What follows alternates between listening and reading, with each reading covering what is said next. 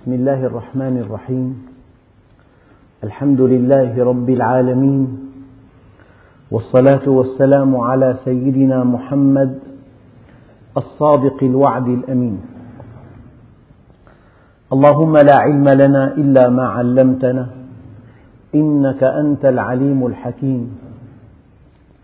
اللهم علمنا ما ينفعنا وانفعنا بما علمتنا وزدنا علما.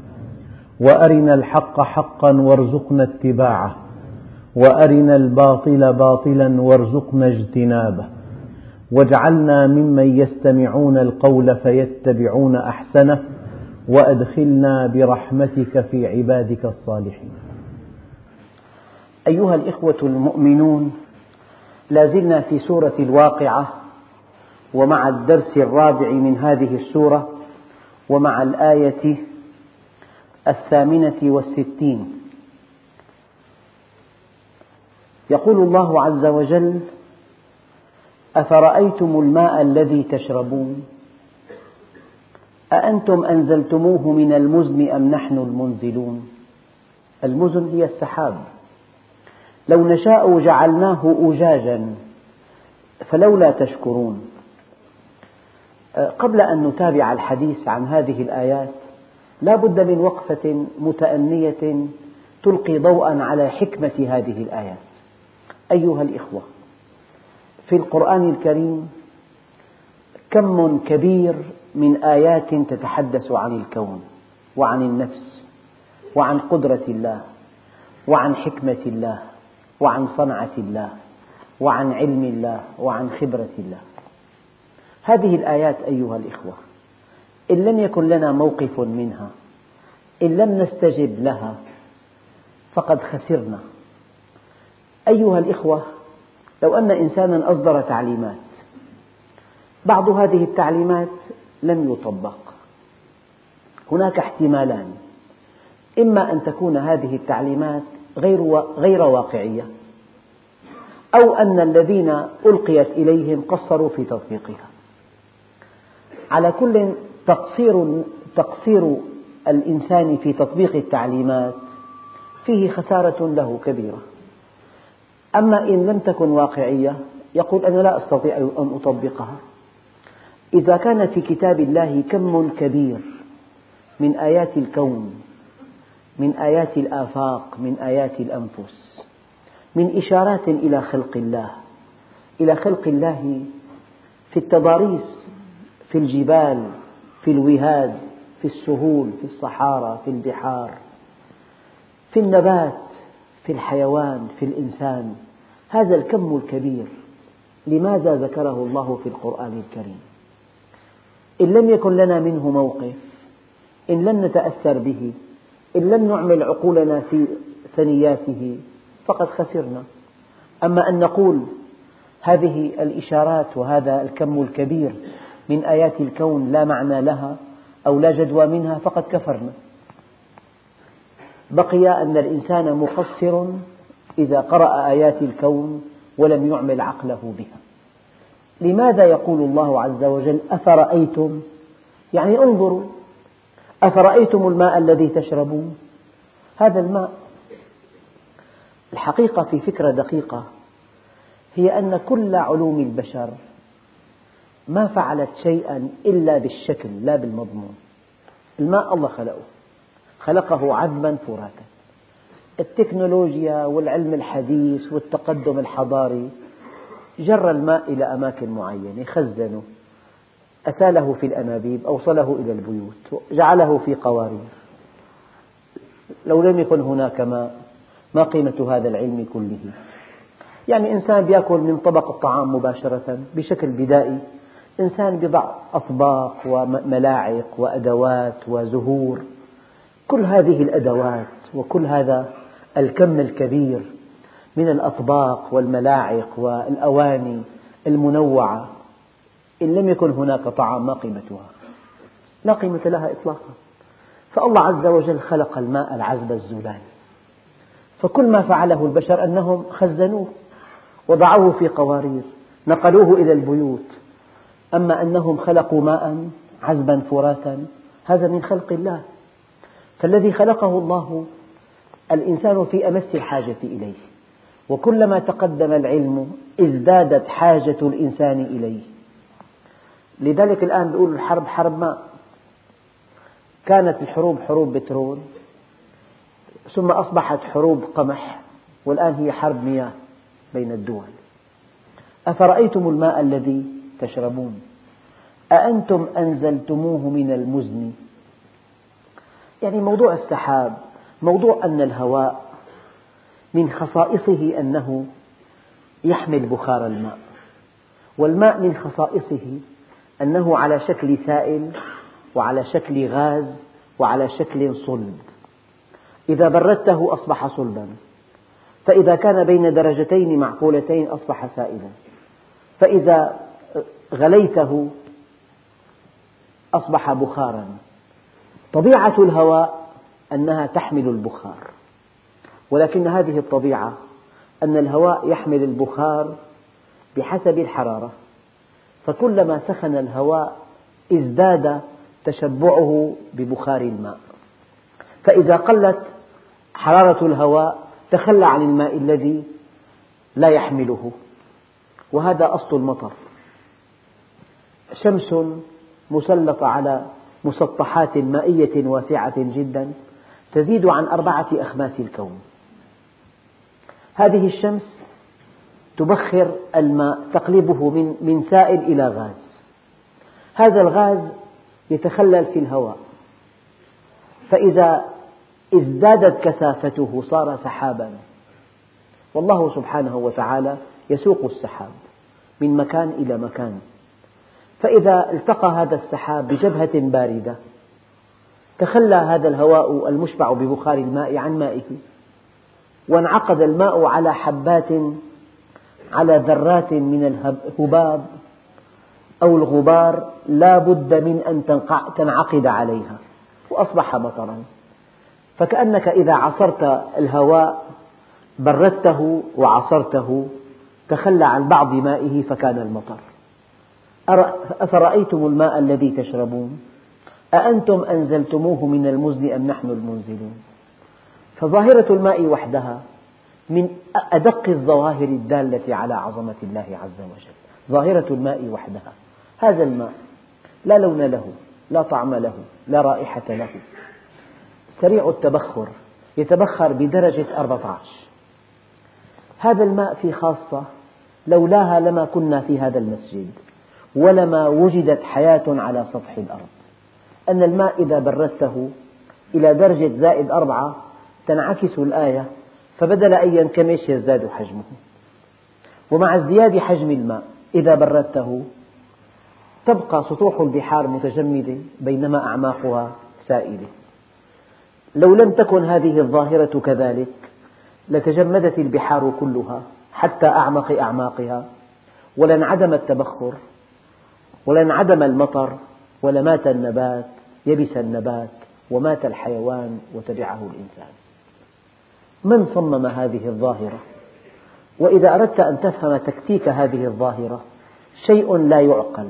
قرأت مرة مقالة مترجمة كيف أن الماء إذا بردته؟ في الدرجة زائد أربعة تنعكس الخاصة فيتمدد بدل أن ينكمش. شيء من المدهشات. هذه آية من آيات الله الدالة على عظمته. أفرأيتم الماء الذي تشربون؟ هل منا واحد إلا ويشرب في اليوم, في اليوم عشرات الكؤوس من الماء؟ لماذا يقول بسم الله الرحمن الرحيم؟ يقول بسم الله الرحمن الرحيم ليذكر أن هذه نعمة الله عز وجل. الله خلقها وقدرها. بحكمته وعلمه ورحمته وليذكر أن هذا الماء ينبغي أن نشكر الله عليه وينبغي أن نشربه وفق السنة. قال عليه الصلاة والسلام مصوا الماء مصا ولا تعبوه عبا فإن الكباد من العب مرض الكبد يتأتى من عب الماء عبا والأمر النبوي مص الماء مصا. والتوجيه النبوي أن تشربه وأنت قاعد. والتوجيه النبوي أنك إذا شربت الماء اشربه على ثلاث دفعات.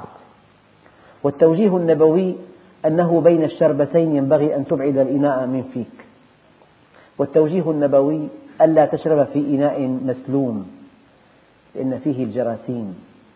فإذا قلت بسم الله الرحمن الرحيم يعني هذا الماء صنعه الله وينبغي أن تشكره عليه وينبغي أن تشربه وفق منهج الله.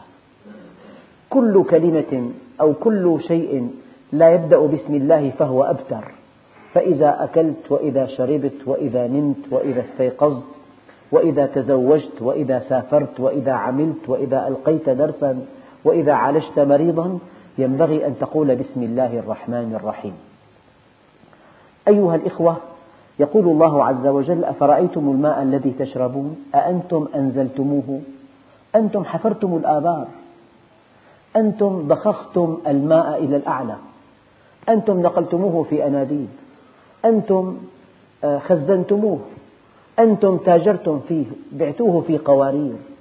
ولكنكم أنتم أنزلتموه من المزن حينما يأمر الله أو حينما يشاء الله أن تنحبس الأمطار عن بلد سنين عديدة لو أن أهل الأرض اجتمعوا وقرروا إنزال المطر.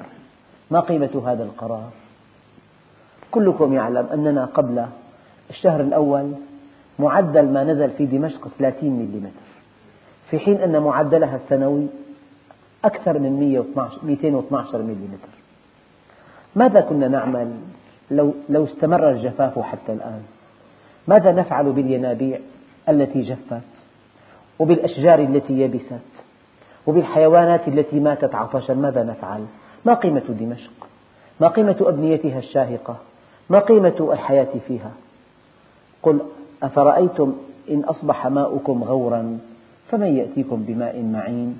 الله جل جلاله. يا أيها الإخوة الكرام إن لم تفكر في هذه الآيات فقد عطلتها. وإن ادعيت أنها لا تقدم ولا تؤخر اتهمت الله عز وجل أن كلامه ليس له معنى. إله عظيم يقول لك أفلا أفلا ينظرون إلى الإبل كيف خلقت؟ فلينظر الإنسان إلى طعامه فلينظر الإنسان مما خلق. أفرأيتم الماء الذي تشربون؟ معنى ذلك أن عبادة التفكر هي أرقى عبادة على الإطلاق. لأن هذه العبادة تجعلك تقدر الله حق قدره. وقد قال الله عز وجل وما قدروا الله حق قدره. وهذا معنى أن ليلة القدر هي خير من ألف شهر. إذا قدرت الله عز وجل وعرفته أقبلت عليه وسعدت بقربه في الدنيا والآخرة. لو نشاء جعلناه أجاجا فلولا تشكرون. يعني من جعل البحار مالحة؟ الإنسان قد يركب البحر وقد يموت عطشا. يركب فوق أكبر كم مائي في الأرض. يعني ما معنى المحيط الهادي؟ يعني قارة أوروبا بأكملها وآسيا بأكملها وأفريقيا بأكملها أوقيانوسيا بأكملها وأمريكا الشمالية والجنوبية. القارات الخمس والقارتان القطب الشمالي والجنوبي القارات السبع لا تساوي خمس الأرض وأربعة أخماس الأرض بحار. في بعض الأعماق اثنا عشر ألف متر في خليج مريانا في المحيط الهادي. قد تركب البحر فوق قد تركب البحر وقد يموت الإنسان عطشا. فلو أن الله سبحانه وتعالى جعل الماء ملحا أجاجا شيء فوق طاقة البشر. وحتى هذه المحطات محطات التحلية لولا الدخل الفلكي من النفط لما أمكن أن تنفق هذه الأموال الطائلة على تحلية المياه. تحلية اللتر يزيد عن ثمن البنزين. تحلية لتر من الماء. تفوق تكاليفه ثمن لتر من البنزين. أأنتم جعلتموه هكذا عذبا فراتا من موضوع التقطير؟ عملية تقطير هي. أما هذا التقطير على مستوى البحار على مستوى الأرض شمس ساطعة بحر ذو مساحات شاسعة بخار يتصاعد بخار يتجمع سحب تنتقل احتكاك بين جبهة باردة وجبهة ساخنة. مبدأ الهواء يحمل بخار الماء. مبدأ أن هذا هذا التحميل متعلق بالحرارة. تبدل هذه الحرارة ينعقد الماء على بعض الذرات ويكون قطرات هي هي ماء المطر ظاهرة المطر وظاهرة الماء. طيب هذا البحر الكبير أخذت منه هذه الأبخرة وأصبحت مياها مخزنة في الآبار الله عز وجل قال وما أنتم له بخازنين. تلاقي كل بلدة إلى الينبوع يسير على مدار العام. من جعله مخزونا؟ من أساله؟ بشكل معقول. أحيانا السد يتهدم فيقضي على كل من أمامه. الكم المودع في الجبال أكبر من أكبر سد في العالم. لكنه يسيل بشكل حكيم على مدار العام. أيها الإخوة الكرام ظاهرة الماء من الظواهر التي ينبغي أن نقف عندها. خصائص الماء تبخر الماء الماء لا يضغط. الماء إذا توسع فتت الصخور بل إن تصدع الصخور وتحويلها إلى تربة خصبة من أحد آثار الماء.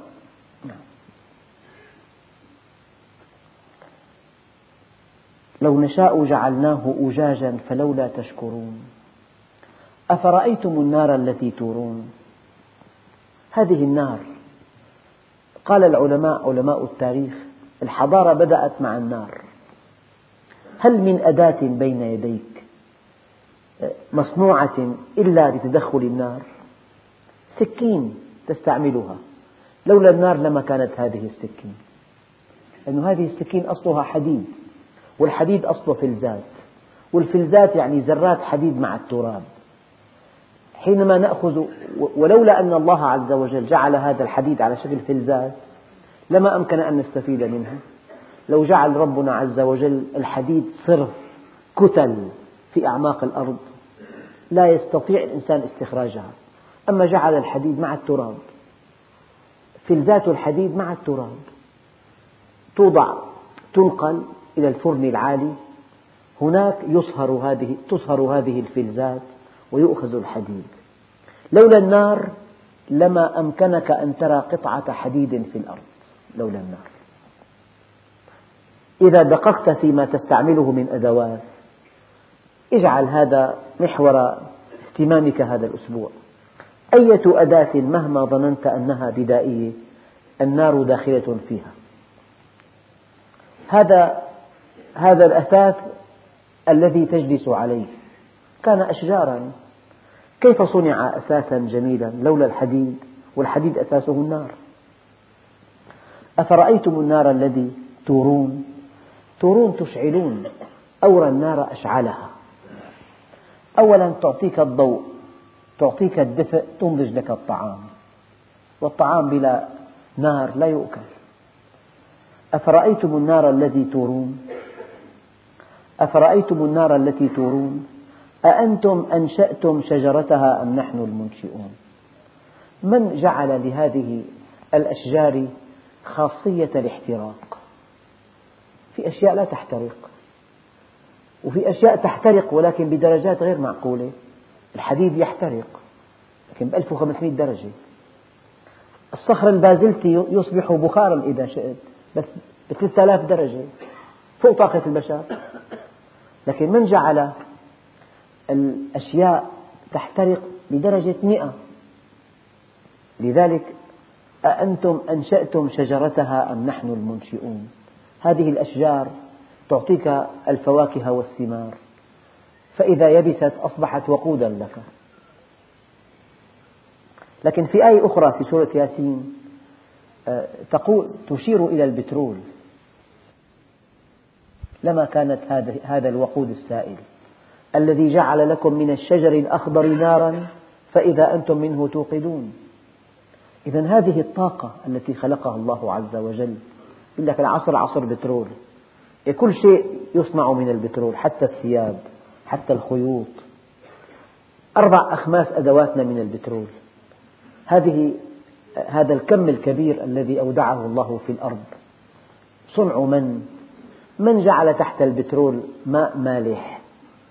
لئلا يغور في الأرض. من جعل لهذا البترول ضغط غازي كي يصعد بلا مضخات؟ موضوع طويل لا ينتهي. لو نشاء جعلناه أأنتم أنشأتم شجرتها أم نحن المنشئون؟ يعني ربنا عز وجل لحكمة أرادها يخلق الشيء.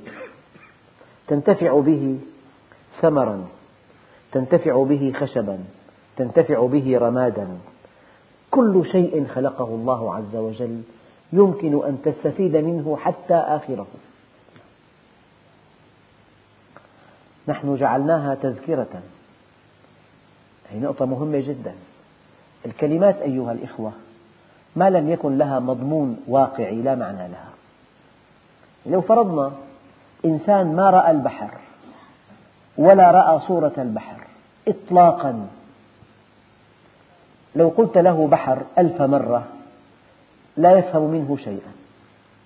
أما إذا ركب البحر ورأى أمواج البحر ورأى اتساع البحر ورأى عمق البحر ورأى ملوحة البحر ورأى جمال البحر ورأى شدة البحر ورأى هياج البحر الآن إذا قلت له بحر هذه الكلمة تثير عنده كل الخبرات. يضربون على هذا مثلا درسناه في الجامعة أن الكلمة مشجب الليقة يعلق عليها كل إنسان حاجاته. فلو أن أستاذا في الجامعة لم يتح له أن يكون أستاذ أن يكون أستاذا ذا كرسي وسمع كلمة كرسي يسبح خياله ساعات طويلة. في متى يصبح أستاذ بكرسي؟ ولماذا لم يتح له أن يكون في هذا المنصب؟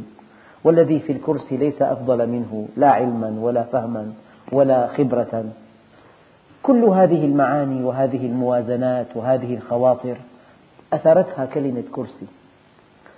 بينما يسمع هذا هذه الكلمة إنسان يعمل في حلاقة الشعر ويحتاج إلى كرسي آخر يخاف أن ترتفع الضريبة عليه وألا يجد موظفا يليق بالمحل. يسبح بخاطره ساعات طويلة في موضوع آخر. وقد يسمع هذه الكلمة إنسان متعب. يقول أتمنى كرسيا أجلس عليه. فالكلمة تثير خبرات الكلمة تثير خبرات. فلولا أن الله سبحانه وتعالى دققوا الآن. جعل في الجنة جمالا في الأرض جمالا. جعل فيها جبالا خضراء وبحارا زرقاء. وأطفالا ذوي وجوه جميلة. كالبدر تجده الطفل الصغير أحيانا. لولا هذا الجمال لما أثارتك آيات الجنة جنات تجري من تحتها الأنهار. فكل شيء وعدنا الله به أو أوعدنا منه وعد أو أوعد في الدنيا منه شيء نقيسه به. فربنا عز وجل يقول نحن جعلناها تذكرة. أي النار لمن؟ للعصاة. أنت أجيب ائتي بشمعة. ائتي بعود ثقاب. اشعله وضعه على إصبعك. هل تحتمله؟ كيف يحتمل, يحتمل الإنسان نار جهنم؟ قال نحن جعلناها تذكرة ومتاعا للمقوين. المقوين المسافرين. الإقواء السفر. مكان قواء أي فارغ لا شيء فيه.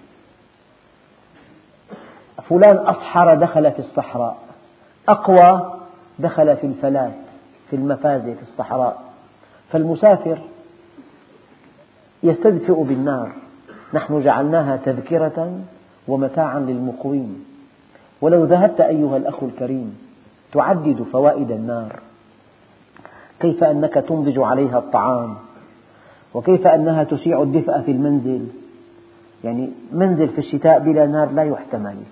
النار فاكهة الشتاء برد شديد غرفة دافئة هي أسمن عندك من كل شيء غرفة دافئة في الشتاء ما الذي يعطي هذه الحرارة؟ النار إذا اشتعلت ولو في تدفئة مركزية أساسا نار مشتعلة التدفئة المركزية بلا صوت وبلا دخان أساسها نار تشتعل في المحرق أليس كذلك؟ كل شيء تراه مريحا أساسه النار نعم الطعام الطيب أساسه النار الذي أنضجه. نعم. اللحم لولا أنه يشوى لما استساغه الإنسان. دقق دقق في كل شيء تستعمله في كل شيء تأكله. كيف أن النار داخلة فيه؟ أفرأيتم النار التي تورون؟ طبعا النار نار. أما في قداحات إلكترونية في أشياء حديثة الشكل الشكل تطور. أما المضمون هو هو. المضمون هو هو.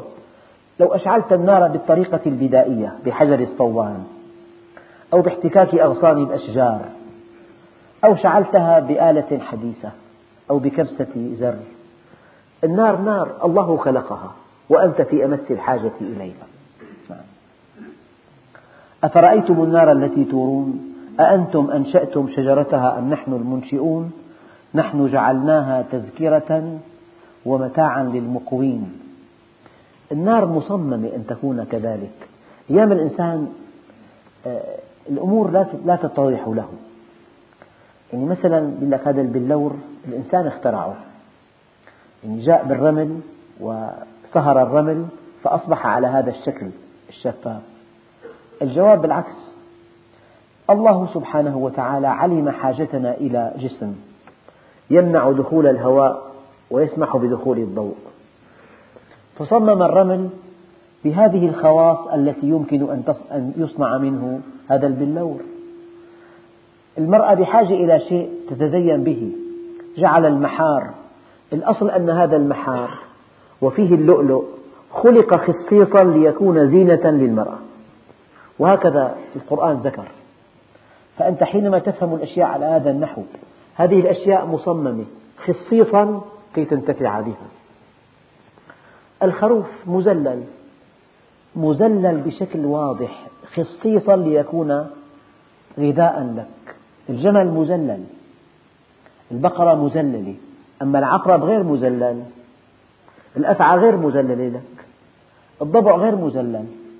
الوحوش الكاسرة غير مزللة أما الغنم مزلل. البقر مزلل.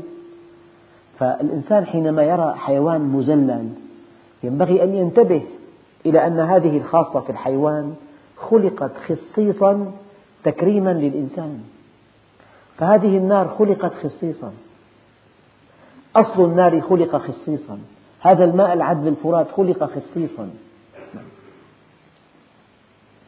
نحن جعلناها تذكرة ومتاعا للمقوين للمسافرين. فسبح باسم ربك العظيم.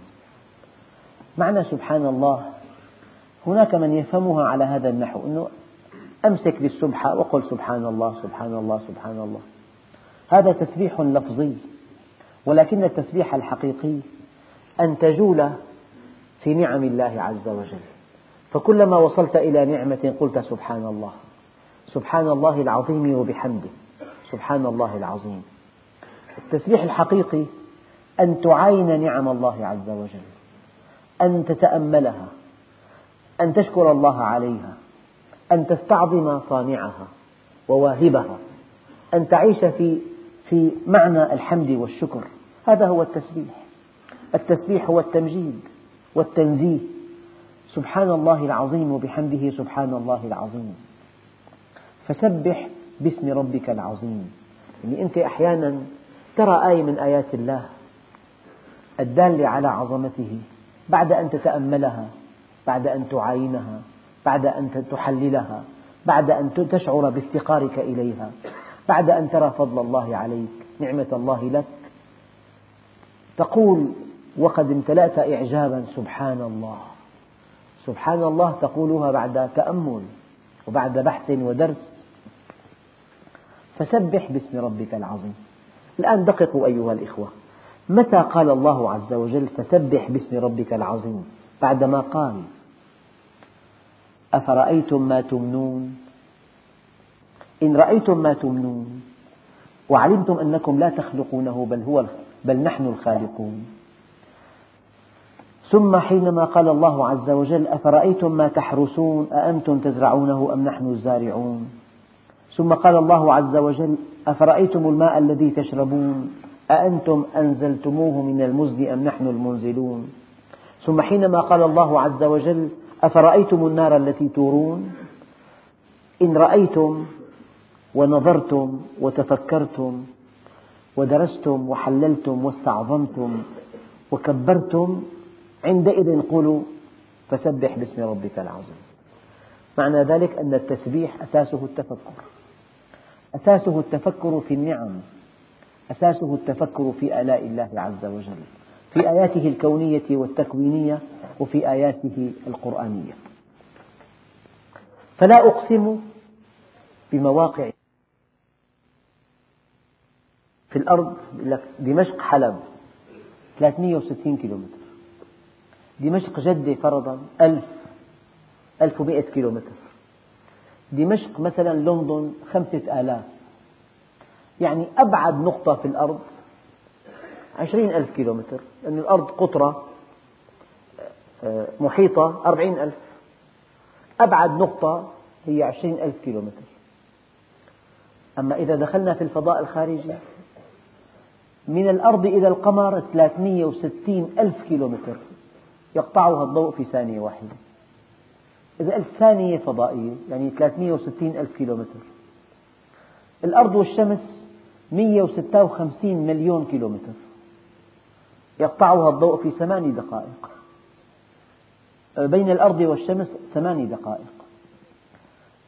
قطر المجموعة الشمسية هي الأرض والمريخ والمشتري وزحل ونبتون وبلوتو وعطارد والزهرة. المجموعة الشمسية أقصى قطر لها 16 ساعة ضوئية. بالساعات الشمس دقائق. قمر ثانية مجموعة شمسية ساعات. أقرب نجم ملتهب للأرض. أربع سنوات ضوئية. أربع سنوات.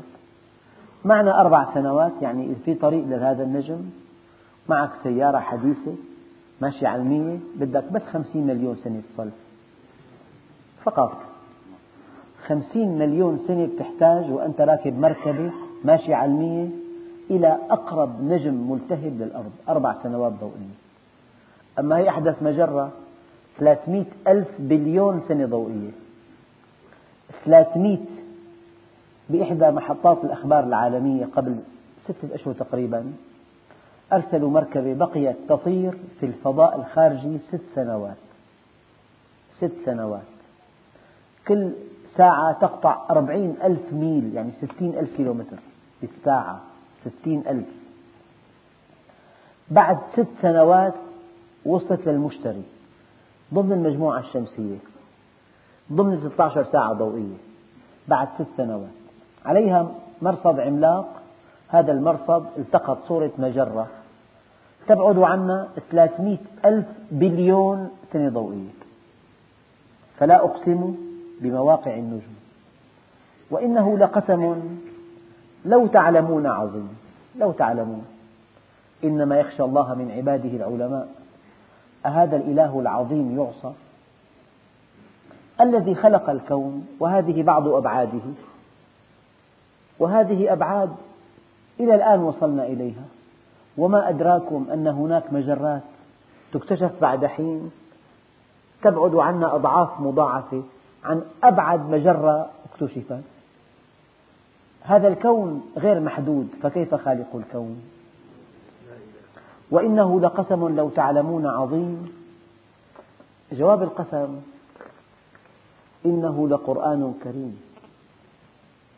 الذي خلق هذا الكون أنزل هذا القرآن. الكون كله في كفة والقرآن في كفة. الحمد لله الذي خلق السماوات والأرض الكون كله. الحمد لله الذي أنزل على عبده الكتاب. فلا أقسم بمواقع النجوم وإنه لقسم لو تعلمون عظيم إنه لقرآن كريم. لذلك هذا كتابنا هذا منهجنا هذا كتاب لا يأتيه الباطل من بين يديه ولا من خلفه. هذا كتابنا المقرر. هذا الكتاب الذي ينبغي أن نقرأه كل يوم. أن نقف عند آياته آية آية. كلمة كلمة حرفا حرفا. هذا الكتاب الذي كلما زدته فكرا زادك معنى. هذا الكتاب الذي لا غنى فوقه. ولا, ولا لا غنى فوقه ولا غنى دونه. هو الغنى منهج. كنت مرة ذكرت لو تصورنا آلة معقدة جدا حقها 30 مليون. الآن يعني في آلات كمبيوترية بتحلل الدم بثواني. تعطيه نقطة دم بيعطيك 27 تحليل دقيق بثانية مطبوعة لو أن هذا الجهاز ثمنه 30 مليون. وهذه أسعار بعض الأجهزة الغالية. واشتريت هذا الجهاز بهذا المبلغ الضخم. ولم ترسل لك الشركة كتاب تعليمات التشغيل والصيانة. أنت الآن في مشكلة. إن شغلت هذا الجهاز الغالي جدا بلا تعليمات أصبته بالخلل أعطبته. وإن خفت على أن خفت أن أن يصاب بالخلل لم تستعمله جمدت ثمنه بربك أليست تعليمات الصانع؟ لا تقل قيمة عن هذا الجهاز. اللي عنده جهاز غالي جدا وفي أرباح طائلة لكن مفتقر إلى تعليمات الصانع. إن شغله بلا تعليمات أعطبه. وإن خاف أن يعطبه جمد ثمنه. أليست تعليمات الصانع لا تقل عن قيمة هذا الجهاز؟ هذا هو القرآن الكريم. أنت من دون قرآن في شقاء. الدليل أن الله سبحانه وتعالى يقول الرحمن علم القرآن خلق الإنسان علمه البيان. خلق القرآن خلق الإنسان علم القرآن خلق الإنسان. كيف يعلمه القرآن قبل أن يخلقه؟ قال هذا ليس ترتيبا زمنيا ترتيب رتبي. يعني وجود الإنسان لا معنى له من دون منهج يسير عليه. وجود الإنسان لا معنى له من دون منهج يسير عليه. الآن طائرة. ممكن تركب طائرة وتحلق بدون علم؟ توعى رأسا. لا بد من أن تكون فاهما لدقائق الطائرة. ولأسلوب قيادتها وللتصرفات المناسبة في الوقت المناسب. فالعلم أساسي في ركوب الطائرة وإلا سقوط حتمي. يقول الله عز وجل فلا أقسم بمواقع النجوم وإنه لقسم لو تعلمون عظيم. إنه لقرآن كريم نقي من كل شائبة. تقول حجر كريم الماس يعني. نقاء مطلق. ما في كتاب من, من تأليف البشر إلا في نقص في خلل في فكرة غير واضحة في معالجة غير عميقة في فكرة غلط في فكرة بلا دليل. لكنك مع مع القرآن مع كتاب خالق الكون. إنه لقرآن كريم. في كتاب مكنون لا يمسه إلا المطهرون. إنه لقرآن كريم. نقي من كل شائبة. فضل كلام الله على كلام خلقه كفضل الله على خلقه. لو أمضينا العمر كله في قراءة القرآن وفهم آياته والعمل بها لما كان لهذا من بد. هذا هو المنهج. قال لكن في كتاب مكنون. الكتاب عزيز. لأن الله عز وجل يقول ولا يزيد الظالمين إلا خسارة. وقال وهو عمى عليهم.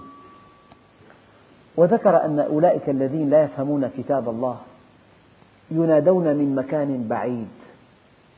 وهذه الآية تشير إلى أن من أسباب فهم كتاب الله أن تكون قريبا من الله طاهر النفس.